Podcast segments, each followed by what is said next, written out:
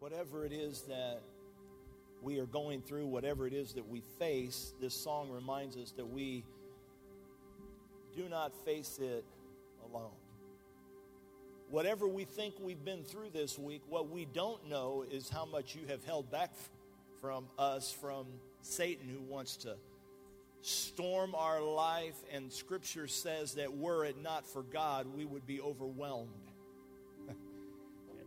And we fail sometimes in the midst of what we're going through to recognize your Holy Spirit that is fighting back the battles that come against us. And then you have promised in whatever it is we are going through that you are with us. Your Holy Spirit is with us, giving us power to be more than conquerors through Christ. And so I pray for somebody going through a battle right now. May they be encouraged today, God. May they be blessed by being in your presence today, by being in your house and being around brothers and sisters in Christ. Now, teach us from your word. We want to learn. We want to learn what your word has to say to us.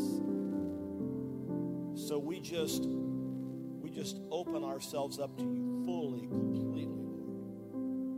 You speak and we'll listen. You speak and we will obey. We pray it in Christ's name. Amen. Amen. All right, you may be seated. Y'all doing all right this week? Say yes. If you think you're not having a good week, come see me and I'll take you to somebody that's been through something a lot worse than what you went through this week.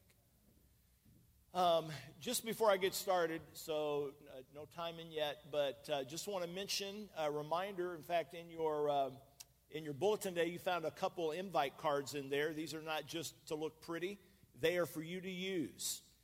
Um,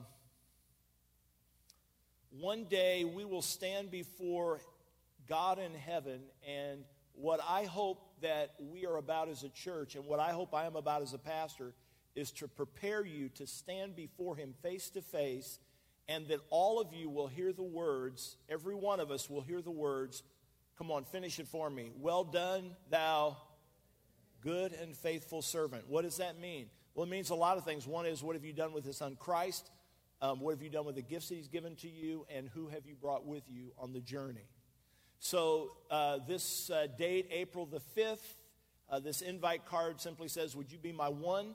It's for you to, to give to somebody, to use, to invite. Let me just tell you how I do this. First of all, if you just go up like, if you just meet somebody, like everybody that we meet right now, just about in Kokomo, um, that's outside of the church, we don't know them. We don't have a whole lot of outside friends yet. So, I don't just go up and meet somebody and go, hey, will you be my one? And they're like, no, you can just turn around, big boy, because I don't even like you, all right?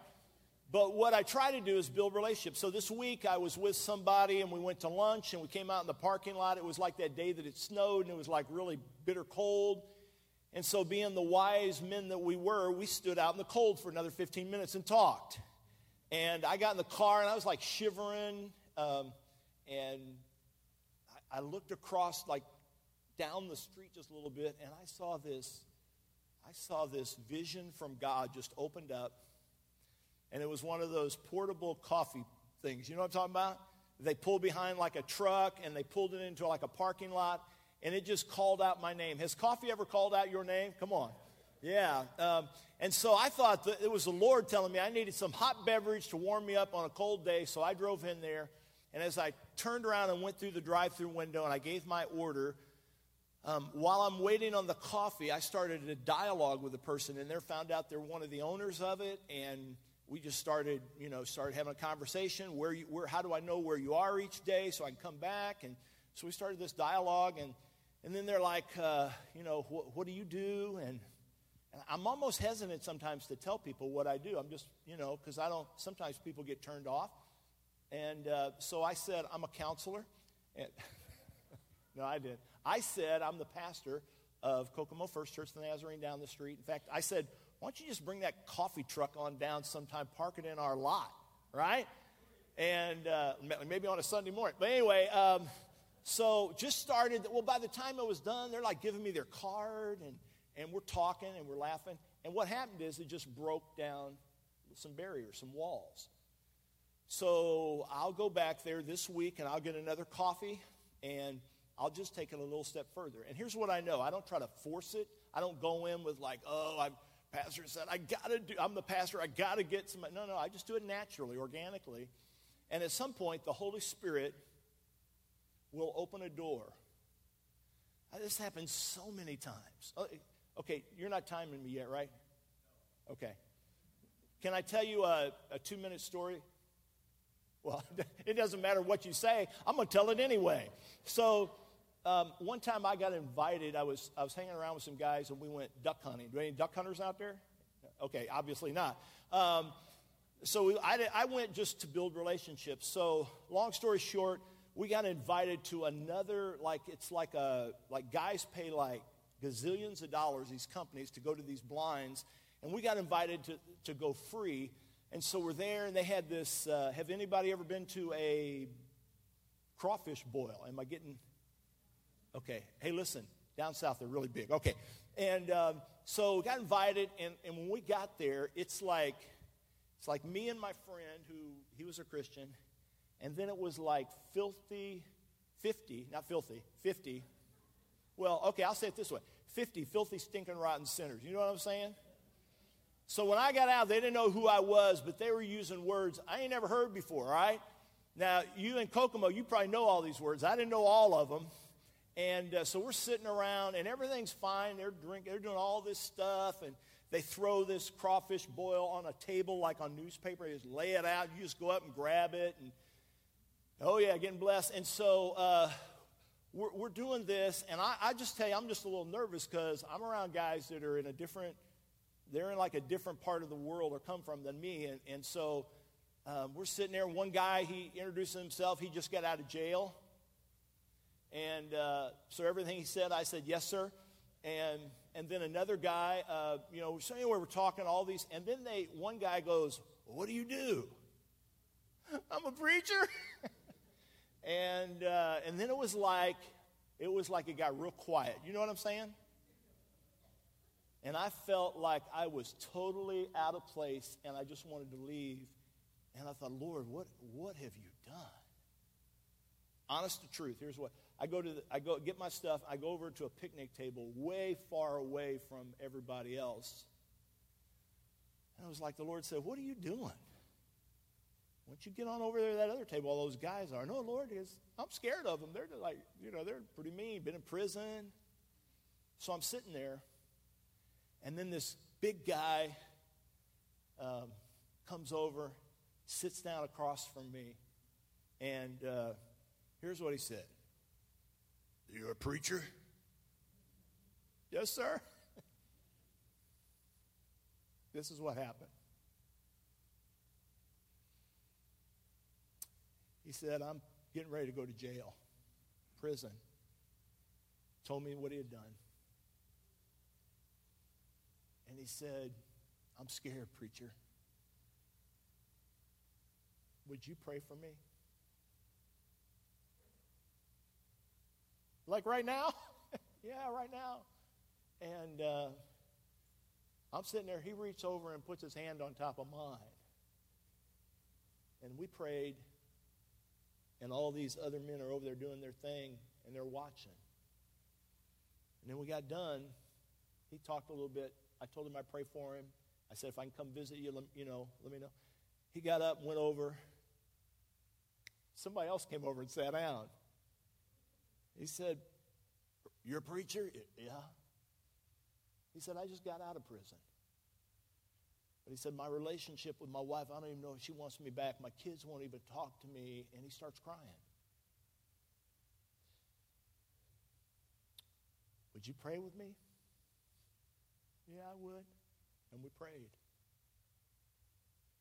And I walked out of that place and I realized that God put me and used me in a place that I didn't want to be. And there were people that I never thought would have been open to the gospel of Christ or even a little invitation. And I was totally blown away. And since then, it's given me profound boldness um, to just open up and begin relationships with people that are far from God. And so I just want to challenge you. I'll deduct some stuff off my message because I went a little over two minutes. But um, so here's an invitation. Just put it in your car, and, and you don't even have to like force it. Just say, God, you open up a door, give me a possibility, and if you open a door, I'll build a relationship with somebody, or I'll, I'll walk through a door, or when you tell me, I'll invite somebody. Or there may be somebody, some of you are not like me. You already have a bunch of friends in this town, right? You already have kind of fertilized the ground and tilled the soil, and they're ready for a seed to be planted. And, uh, you know, as we've said before, most people don't come when they were asked, why don't you come to church? It's because nobody ever asked them. And I've had nobody yet to come up to me since we started doing this. I've had a lot of people tell me, hey, I got, somebody told me this week, I got four people coming. And somebody else said, hey, I, got, I, I invited somebody, they came already. They weren't supposed to come till April 5th. They've been here already. And, uh, but I got somebody else I'm going to invite. But I've had yet anybody tell me, you know what, preacher, I went up to somebody this week, invited them to come, and they slapped me in the face. it just hasn't happened. And so, would you, let me, let me just say this, and your answer is going to be yes, just quiet or yes. Quiet or yes. Will you this week at least pray and say to God, if you open a door, I will be obedient? All right, six of us. Thank you. All right, here we go. Um, start your Bibles, uh, 1 Corinthians chapter 21. We're going to be in today. We're going to talk about the worst marriage in the Bible. Maybe you're here today and you think you got a bad marriage. You're going to walk away today after this is over and you're going to go, baby, we got it good, all right? So uh, we're going to look today in 1 Kings chapter 21. We're going to talk about a guy named King Ahab who was a strong military leader but he was passive at home. He's strong. He did a lot. In fact, he, he gained more territory than any other king in the history except for Solomon, even more than David. But when it came to home, he was very passive or he was controlled. And uh, he is under the influence of a woman named Jezebel. Uh, you don't want to name your kid Jezebel, and after today, you're going to find out why. And he allowed this very evil practices um, led by the controlling nature of his wife Jezebel, and he led the people away from God. In fact, he did more evil than any other king that ever existed. But here's the deal he did not do it alone, he was controlled by an evil wife. And we pick up in verse 25, and, I, and then we're going to go back and unpack the chapter. But in verse 25, here's what it says No one else so completely sold himself to what was evil in the Lord's sight as Ahab under the influence of his wife Jezebel. And so Ahab and Jezebel, they reveal two things that kind of destroy a marriage. And you see these common problems in marriage. Abraham, Abraham. Um, Ahab represents a very passive husband, very controlled husband. Now, let me just pause and say we're going to talk about a marriage today but we're talking about more importantly relationships. And everything I'm going to say today, so if I'm talking about um, Ahab the man or I'm talking about Jezebel the wife, you can flip those around in the marriage, and, and the principles are the same that we're going to talk about.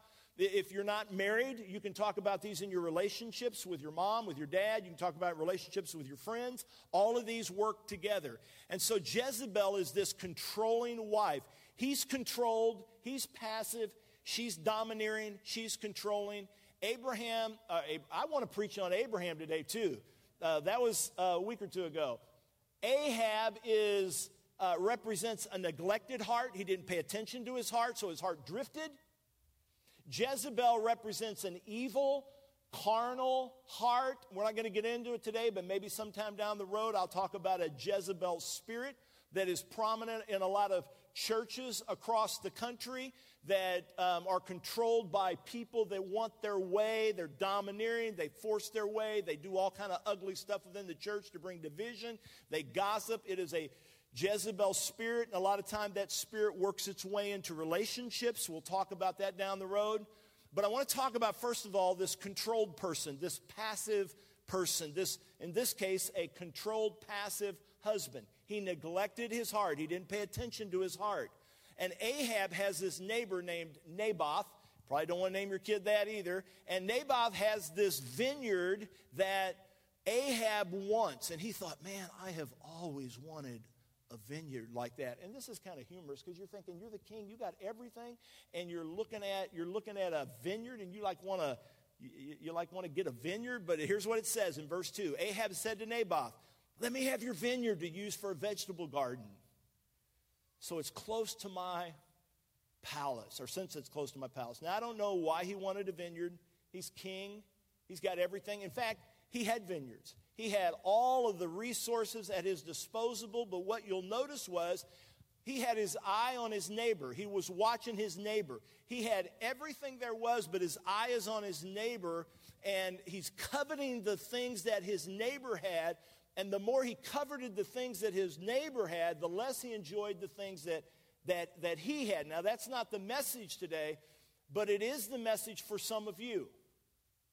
You, you don't enjoy the blessings that God has given to you because your eyes are always on somebody else and what they got. And look at that house they're in, and look at that car they're driving, and look at that job they got, and look at that relationship they got. And you're always looking at something else, and you don't enjoy the things God has already given you. And so it goes on to say, in exchange, Ahab said, I will give you a better vineyard, or if you prefer, I'll pay you whatever it's worth. But Naboth replied, the Lord forbid that I should give you the inheritance of my fathers. No, and that's a, we don't understand the culture of that. I don't have time to get into that today, but it means more than just that. It's, a, it, it's the heritage, it's the, the things that were important to them. He can't give those up. So Ahab went home. So he got, he got shut down by Naboth. You can't have what's mine. So he goes home and he crawls in bed and he's whining like a baby. And his wife comes home and sees him as he lays in bed sulking and he even refuses to eat. He didn't get what he wanted. And so here's this guy, this king, who runs home crying to his wife. And there are some men that will abdicate their role as a leader in the home and they'll become passive and they'll allow their spouse to pick up and do what they're unwilling to do, even though that's not what maybe God's called them to do. They'll just passive. And then let's talk about the controlling wife, because I'm talking about the passive husband and controlling wife, but this is just, you can take the wife or husband away and just put in relationship or put in a name there. So in verse 5, Jezebel says, came in and asked, Why are you so sullen? Why won't you eat? He said, Because I said to Naboth, the Jezreelites, this is my interpretation, sell me your vineyard, please. you know, like whining. But he said, I won't do it. I'm not giving you my vineyard. I can't have my vegetable garden. So he's whining to his wife. Now, watch what his wife does the control freak. She, she says, Is this how you act as king over Israel? You know, translation, big old girly crybaby boy. Come on, get up, eat, cheer up. I'll get you I'll get you the vineyard. I'll do what you aren't even able to do. You can't do it, so I'll do it. And ladies, I'll tell you something you know, but we don't like to admit, and that is that most of us men, most of us are very insecure in our lives. We often pretend like we're not. We often mask that by trying to be domineering or whatever. We're stronger on the outside than we really are on the inside. That's why God looked down and said, It's not good for man to live alone, right? because, like, he'll lose his keys, he won't ask for directions, he'll put on the wrong clothes. You know, not, God said this would not be a good thing. So, uh, God gives to him what is called a helpmate. Now, some women will get insulted by this, but this is such a huge deal and such an important role because the wife, and again, you can switch this, but the wife is necessary in helping the husband be all that he can be, all that God wants him to be. And the opposite is true. The, the, the, the husband is there, he's necessary to help the woman become all that he can be for God's glory. God gave you a spouse, if you have a spouse, now put this in a relationship, just a friendship or a mom or a dad, whatever it is. God gave you someone else so that together you would be better than you would be by yourself.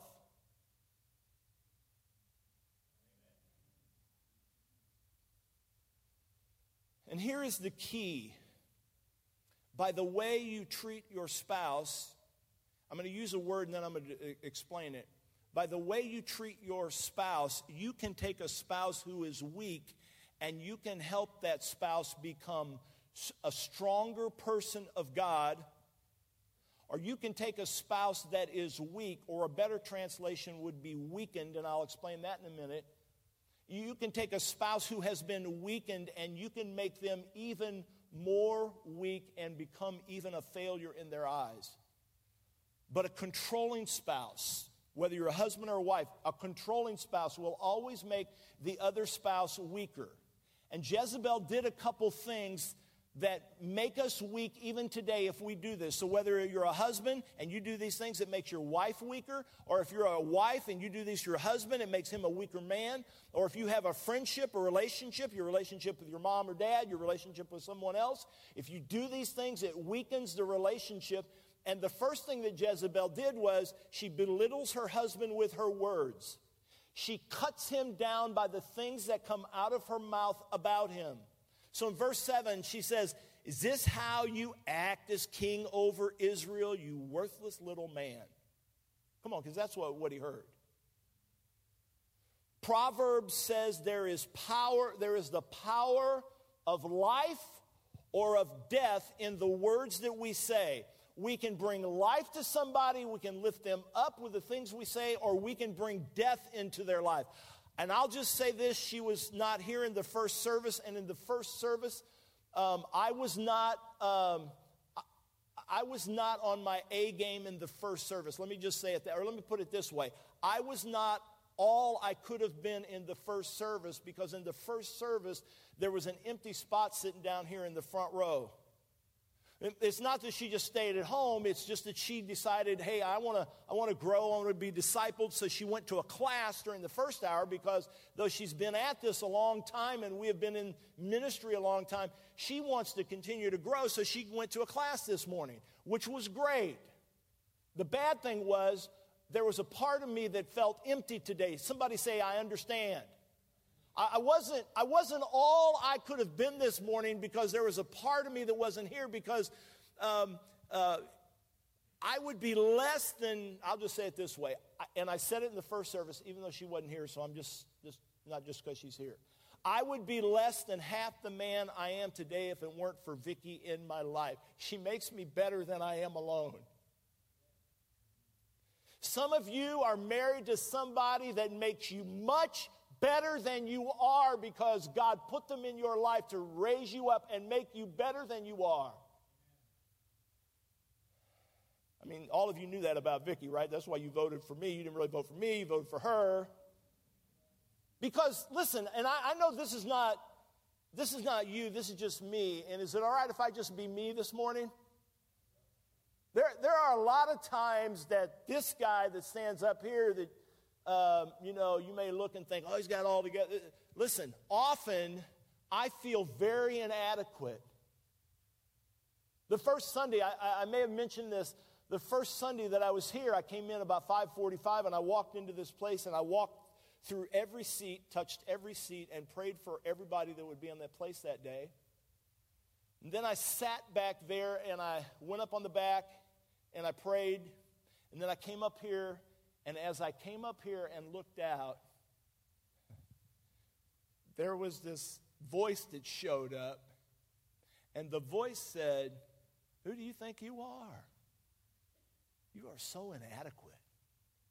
And this voice was just ripping me apart because I have often felt inadequate and I have often listened to that voice. but aren't you thankful for another voice?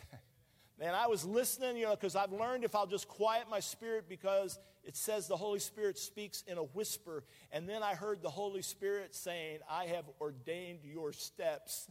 You are where I want you to be. You have a message that I will give you to say. You have a ministry of which I have called you.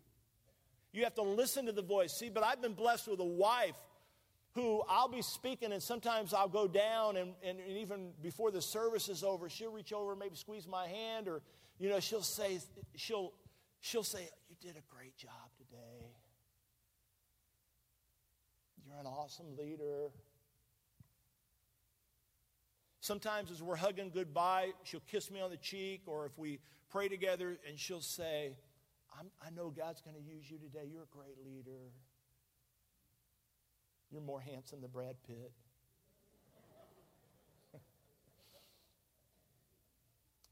now, listen, either she is a great encourager or the world's best liar, right? But all I know is every time I hear that, come on, stay with me, I, it lifts me up. It's like it makes me better than I am. So much often that there are times that I feel like when I leave or I'm around that encouragement, I just feel like I'm heading to the office. Let me char- let's just get the staff together and we're going to charge hell with a water pistol today. Because that's what encouragement does. But too often, a wife will run down her husband in front of her friends. He makes me so mad. He's so lazy.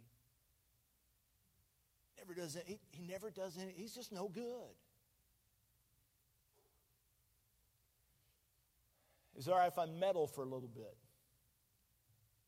Well, it doesn't matter. I'm a meddle anyway, all right? I'll just say this if you open your mouth, man or woman, if you open your mouth with negative words about your spouse to your family or your friends, your children, your mom, your dad.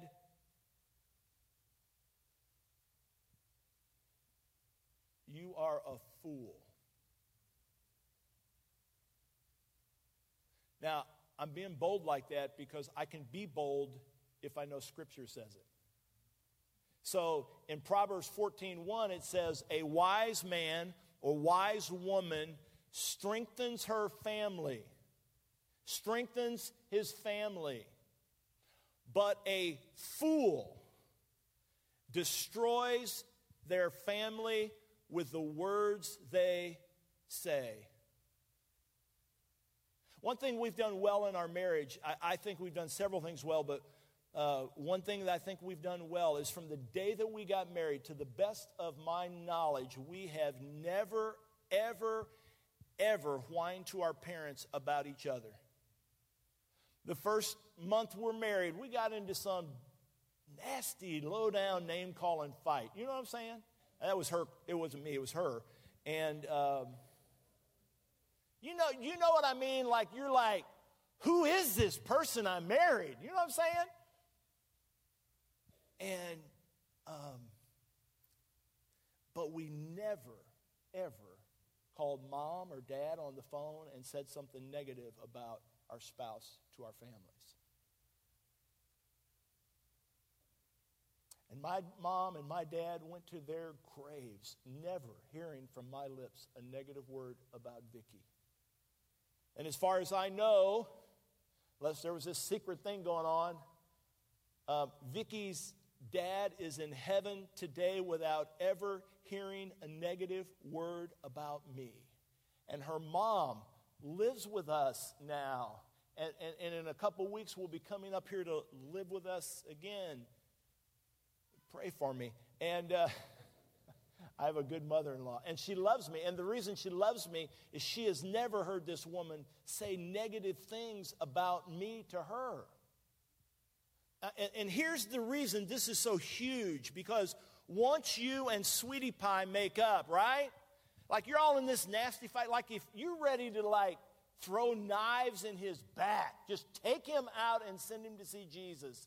And then he says those two words that just change everything, right? Bring down all the walls. I'm sorry. And then you're running, you're like, oh, baby, baby, I love you, right? You get that all fixed and that all works out, and then you're like all back together again. But what happens is the words that you have said to mom or to dad or to some friend or some other relative or to your child, God forbid you ever do that, those things never get made up. Those things never get healed. And what happens is now there's resentment placed between your spouse and whoever it was that you vent. I'm preaching really good right now. It's this resentment that gets built up and walls go up. That's why you got mother in laws that don't like their son in law, and why you got in laws that don't like the outlaws. It's because all this stuff gets said and it never gets healed. And I'll just, you know, I'll just say stop sharing every problem you have with your spouse, with your mommy, and your daddy, and everybody else that'll hear you.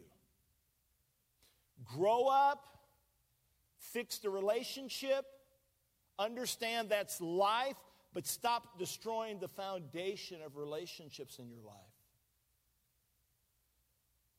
I mean, this goes for all of our relationships. Don't be a destroyer, be a healer.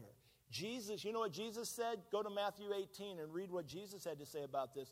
Jesus said, You shut up and you don't talk to anybody else except the other person. And if there's conflict, you go to that person and you work it out and you don't tell anybody else. Now, that's Jesus, not me.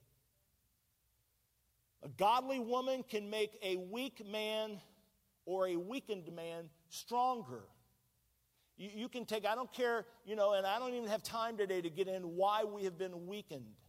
Many of you have been weakened because of your family, your environment. You had a mom or a dad that was a controller, and you grew up in that environment and you got hurt by it or you got abused. And, and, and, you're carrying the weight of that. So you, you are the weakened one. Are you with me? You're weakened by life. And, and you can take by your words your spouse who has been weakened and you can lift them up and make them strong. That's what a godly man or a godly woman will do. But a controlling man or a controlling woman, especially by their words, can take someone that has been weakened and you can literally destroy them. And ladies, I don't want to harp on this too much, but let me say there is no man that has ever crawled out from the constant complaining of his wife that became a better man. So even if what you say is true, your role is to build up. You build up your husband, you build up your wife. All right, you didn't like that one, so let's go to the second one. The second one is uh, she takes over. So Jezebel just simply takes over. If you look in verse 7, she's like, All right, you pathetic excuse for a husband, you loser. You can't do it. I'll get the vineyard of Naboth. I'll go do what you can't do. And I'll just, let me just talk to ladies for a second, and then I'll talk to the, to the men. But if you always control and take over every time the husband doesn't do something the way you think he should do it, what you will do is you will condition him to abdicate his roles and he will eventually do nothing. Now, I, I realize sometimes there's a guy that doesn't do anything. I realize there's sometimes a guy um, that, for whatever reasons, he just is, he is just so passive that he does literally nothing. And often, uh, you know, I, I, I get that. So this is not for every context, but generally, often it is a series of little things over and over and over again that cause a man to become passive or cause a woman to become passive. So let me just talk, ma'am. Maybe he tries to dress the kids on his own. Like you had, like these two little kids, you've been dressing your whole life, and you gave him the look one day. Like, you know what I mean? The look? Like, really, you can't get up off the couch and help me get these kids dressed. And so he's been married to you several years, so now he's picked up on that. He decides to dress the kids, and uh, it's the first time he ever did it. And let me just say, the first time a man ever does anything, it's going to be wrong, right? So you got to have lots of grace. We never match things. The hair isn't going to look right. You know, we're going to get up and we're going to have the wrong outfit. You know, it's going to be like plaid shirt, striped pants, uh, socks that don't even match bow in the hair, and you're going to look at that little boy and the girl and go, honey, I don't think Johnny should have a bow in his hair going to school, right? It's just going to be bad the first time he does it. But if he does something and then you go in and you're like, oh, you pathetic thing, I knew you'd do it wrong, you didn't mash, you didn't do anything, the hair does not done right, you redo it all. Um, guess what you did? You degraded him and you lowered his self esteem, and over time, you eventually take control, and he just abdicates that to you and he just gives up. He folds the laundry and he doesn't fold it, you know, like he folds it like in half. Like, you know, he gets it and folds it in half. And then you're like, oh, you foolish man. It has to be a trifold in our house, you know? Um, or he trifolds and then you're like, come on, I watched Fixer Upper and she rolls the towels. You have to roll the towels, all right? Or maybe he vacuums, but that which would be a miracle in and of itself, right? But he's not vacuuming like the way you would do it, and the lines aren't like perfect. And so you jump in and you're like, let me show you how to do it, stupid. Um, you know, well, he's probably done vacuuming. Is this making sense? I mean, he, he, he won't, you know, he, he is going to discipline the children, but, but If he doesn't discipline the children, maybe it's because the last 10 times you interfered while he was trying to do that because he wasn't doing it the way you would do it. He didn't do it right. So eventually he just gives up. So, what do you do, ladies? Because there are many women that are not controlling and they're trying their best and they're simply with a very passive guy. They're, they're, they're just, you know, some women get, they're just in that position. Or, you know, we can switch around the roles, but typically it happens this way. Well, there's a couple of things. I acknowledge the complexities of this, but here's a couple of things you can do if you're in that situation. And someone came and we had the altars full at the end of the first service, and there was one lady crying, and, and this is this is where she was, and she said, This helped me in a battle I've been carrying for a long, long time. Here's the first one you ask God to help you love Him, faults and all, without taking control. Now, this is the hard part because I don't want to take over but if he's not going to do it the way I want it, I'm, I'm going to have to step in and take over. And so now you're going to pray, God, help me to love him, faults and all, because he has faults just like you have faults. We all have faults, right? Don't look at anybody, just look up here. We all have faults. We tend not to see the other person's faults. Jesus talked about a speck and a plank, right? We tend not to see the other person's fault, but he will never you know, he will never be your perfect man. She will never be your perfect wife. And so you have to pray that God will help you to love him or love her, faults and all. And then the second thing is you pray for him every day, or you pray for her every day, and then stay out of the way. Don't try to be controlling. Let God do what you can't do. Let God begin to do a work in the heart, softening a hardened heart, working, convicting. You, you don't try to make him what you want to be. You pray and you let God do a work. Now, um, I know we probably just lost most of the women there on that, so let me deal with the men for a minute. This will wake the women back up, right? So, men, maybe the reason Jezebel felt like she had to take control or take over is because he hadn't done anything for a long, long time. Ahab, if you read the passages, if you understand the context, he's not really been leading like he was supposed to have led. He was a great warrior, and uh, he conquered a lot of things. In fact, the second greatest king as far as conquering people and conquering territory, and that's a whole different message. But you can have a Jezebel spirit in you, even if you have accomplished great things. And I, I just want to say to our men, you have the God given responsibility to lead. It's not a thing of power, it's a thing of position. God's ordained you to lead your family, and here's three ways that God has called you to lead. So now I'm just going to talk to the men. So I've upset the women, let me upset the men, okay? First one is you have to lead as the provider in your home. Now, that doesn't mean that she has to be barefoot and pregnant or she doesn't work. I mean, she can be a financial contributor. She can be a part of it. She can make more than you. Praise God. Doesn't mean you, it doesn't mean you have to balance the checkbook when she's much better at it. In fact, for many of you, the worst thing you could do is touch the checkbook, right? Like I was working with a couple one time years ago, and we're going back and forth on their problems. It led, you know, their problems all centered around financial issues. And then I asked the question, well, who balances the checkbook? And he said, what's that mean? okay. Uh, well, it means, you know, you kind of look at what the bank says you have and you look at, reconcile the checks that are out and you just make sure it lines up. And I go, you don't do that? And he goes, well, no. I go, how do you, how do you balance your, your book? He said, well, we, I, we just look at, uh, we just look at the bank statement every month when it comes in mail and it tells us what our balance is. And then we just write that down and start over. Okay, you're too stupid to be married. All right. Um, that wasn't in my notes.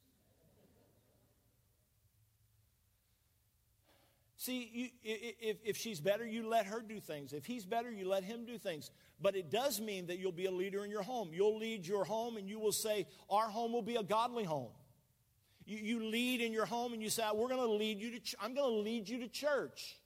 And I am talking to the men right now because studies show that that uh, kids that go to church on their own, and once they get, in other words, mom and dad don't go, and then once they get out of high school, there's only 10% of those that end up staying connected to the church. If mom goes with the kids, there's like a 20 or 25% chance that once the kid gets out of high school, they'll stay connected to church. But watch this. If dad is the one that takes them to church, he leads them, he takes them to church. Studies show 65% of those kids will stay connected to the church after they are out of high school. As for me and my house, we will serve the Lord. You lead your family in honoring and trusting God, Dad. You teach that. I have yet to see a woman who wasn't thrilled if her man would be a spiritual leader in the home. No one has ever come into my office and said, I am so upset. My husband is a godly man. It just makes me mad. You set the tone, you lead your family to the things of God. You say, We are a tithing family. Well, what's that mean, Dad? It means that God's smarter than we are. It means that he's got some things here that he says if we do this, he's going to do this, this, and this. And you know what? He's pretty smart. And so because he's smarter than we are, we're going to trust him. Because that's what really this is it's a trust issue. So I'm going to trust God because he's smarter than me and he created everything anyway. And the scripture says he owns everything anyway. And by the way, he doesn't need anything we have except our obedience and trust. And son, we're going to live under the blessing and the anointing of God in our family. Sweetie, we're going to believe that God is going to do more for us than we can see or imagine as we as we trust him. You set the tone, you are the leader as, and you are the provider. Second is you lead as her protector. You lead as the protector of your children. That, that doesn't just mean if someone breaks in your house that you go up beat them up, right? I mean, you, if somebody breaks in your house, go beat them up. Unless your wife can beat you up, in that case, just look at her and say, Sick 'em, honey, sick 'em, right?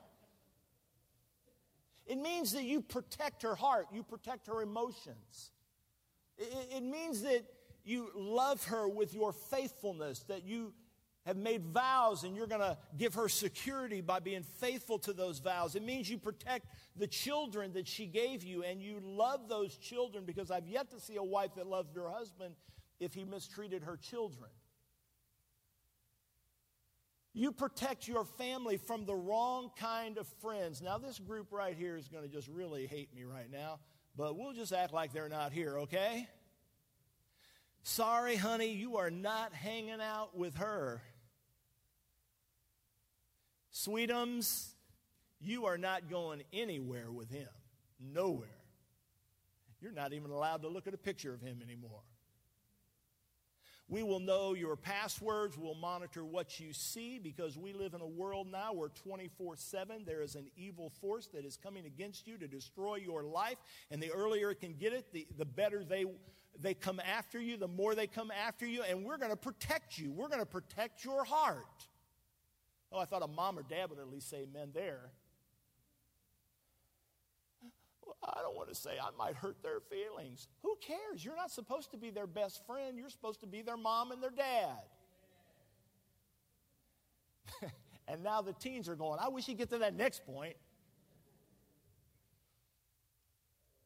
See, you stand as the man of God in faith and you protect your family from the dangers and the temptations and the snares of this fallen world. Do we have any men in here who love their family enough to do that?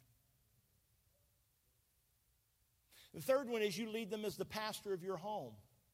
Now, what that means is it means you set the spiritual tone for your home. In this household, we will serve God. In this household, we will believe in prayer. In this household, we will be active in church. In this household, we will not be passive toward the things of God. In this household, God's house and being in his house is a priority. And if we have kids, then we're involved in kids' ministry.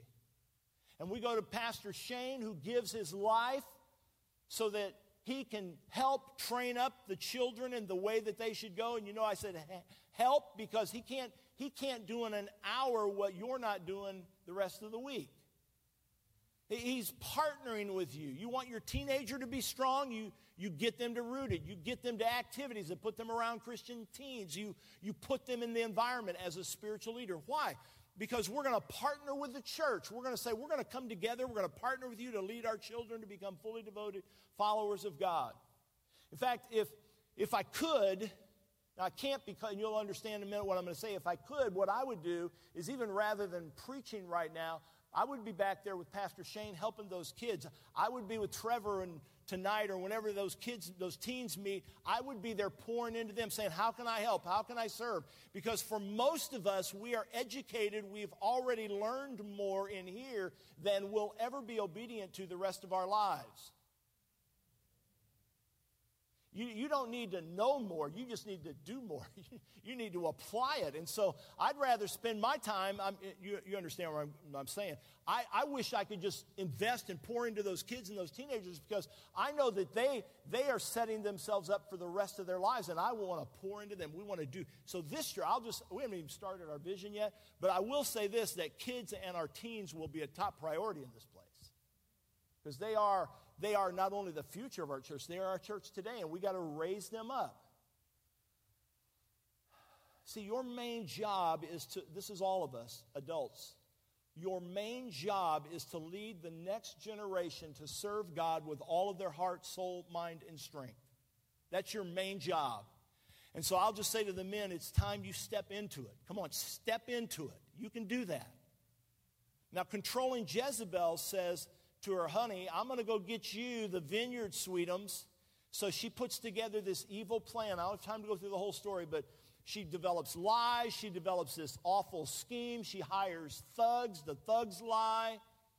And they, they attack and they murder this guy, Naboth, to get his vineyard. And I want you to notice this. Notice she has him murdered, but here's the question that I have for you who is it God holds responsible? She, she does this. She has Naboth murdered, but who does God hold responsible? Okay, listen to this, men, verse 15. As soon as Jezebel heard Naboth had been stoned to death, she said to Ahab, Watch how controlling, watch how demanding. Get up, loser. I did what you can't do. Take possession of the vineyard of Naboth, the Jezreelite that he refused to sell you. He's no longer alive, but dead. Get up! You didn't do it, I didn't do it. Or I did it. You did, couldn't do it, I did it. And then it says in verse 16 when Ahab heard that he was dead, he got up and went down to take possession. And then the word of the Lord came to Elijah the Tishbite. You remember Elijah? Now, this is a different message, too, but Elijah had just defeated the prophets of Baal. He's killed 420, actually, it was like 850 total if you look at the whole picture. Killed, destroyed these prophets of Baal, and he's in great victory, and all the enemy ran. And the next day, a woman says, I'm going to get you. And he runs with his tail between his legs, and he goes off into the desert and wants to die. And that's a picture of us, and that's a picture of Satan. And then it says, This is what the Lord said to Ahab Have you not murdered a man and seized his property. Say to him, This is what the Lord says. In the place where your dogs licked up Naboth's blood, dogs will now lick up your blood. Who had Naboth killed? Jezebel. Who did God hold responsible? Come on, man. It shows just how important your role is. Step into it, lead into it. You're accountable for it. You're not better, you just have a different position. Your little boy is looking at you, your little girl is looking at you and sees the things that are important. And at some point, you got to just make a decision that I'm going to be about the things of God or I'm not going to be about the things of God. I'm not going to play games. I'm going to consecrate. I'm going to sanctify my life to one purpose, and that is fully committed to God.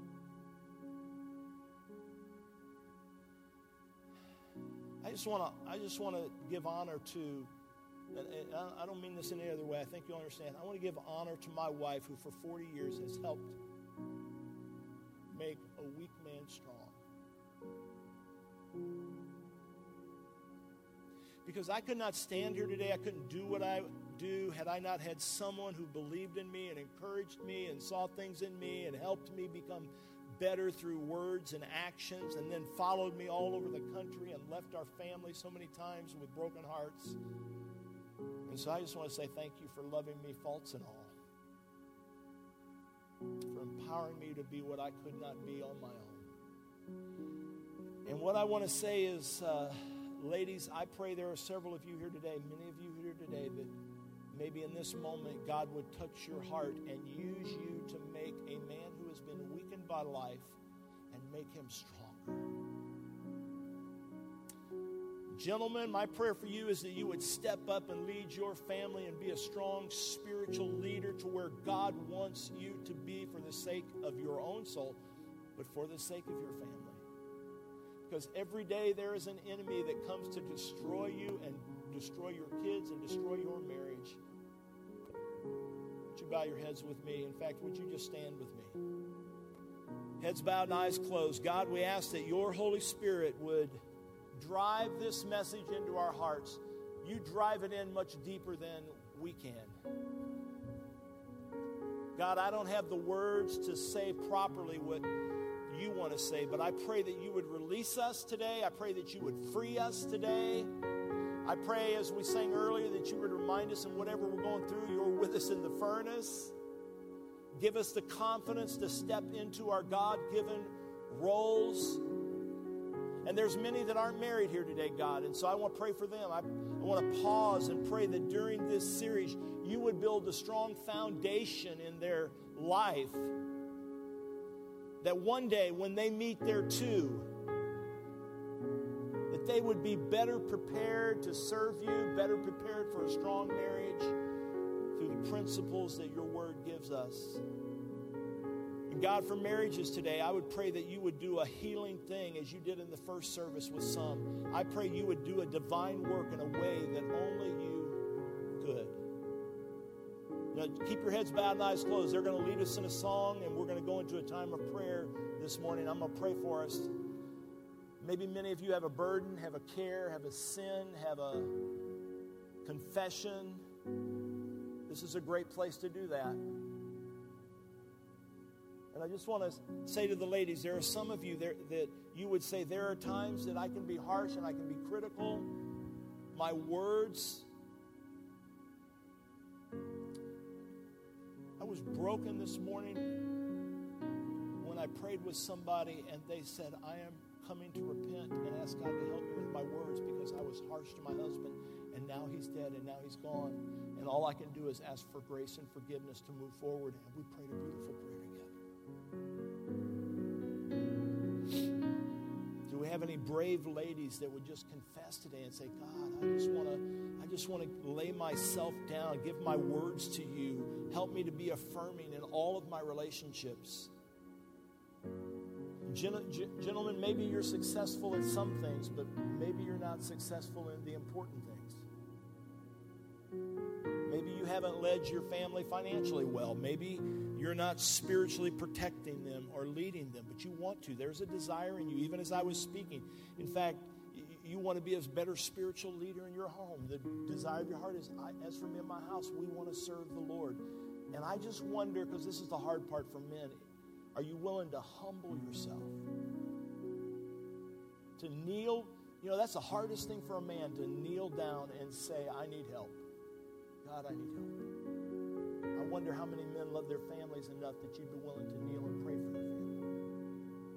Maybe some of you need salvation today. There's some that never have asked Christ. You come in here and you get entertained, but the reality is, in the truth of your life, you have never asked Christ to forgive you of your sins and come into your life.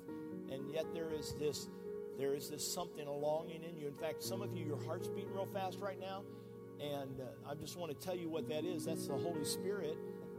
And He's speaking to you, and He's calling to you, and He loves you and He's compelling you. And I just want to invite you to come and maybe ask God to come into your life today. And the last one is maybe some of you have a deep burden today.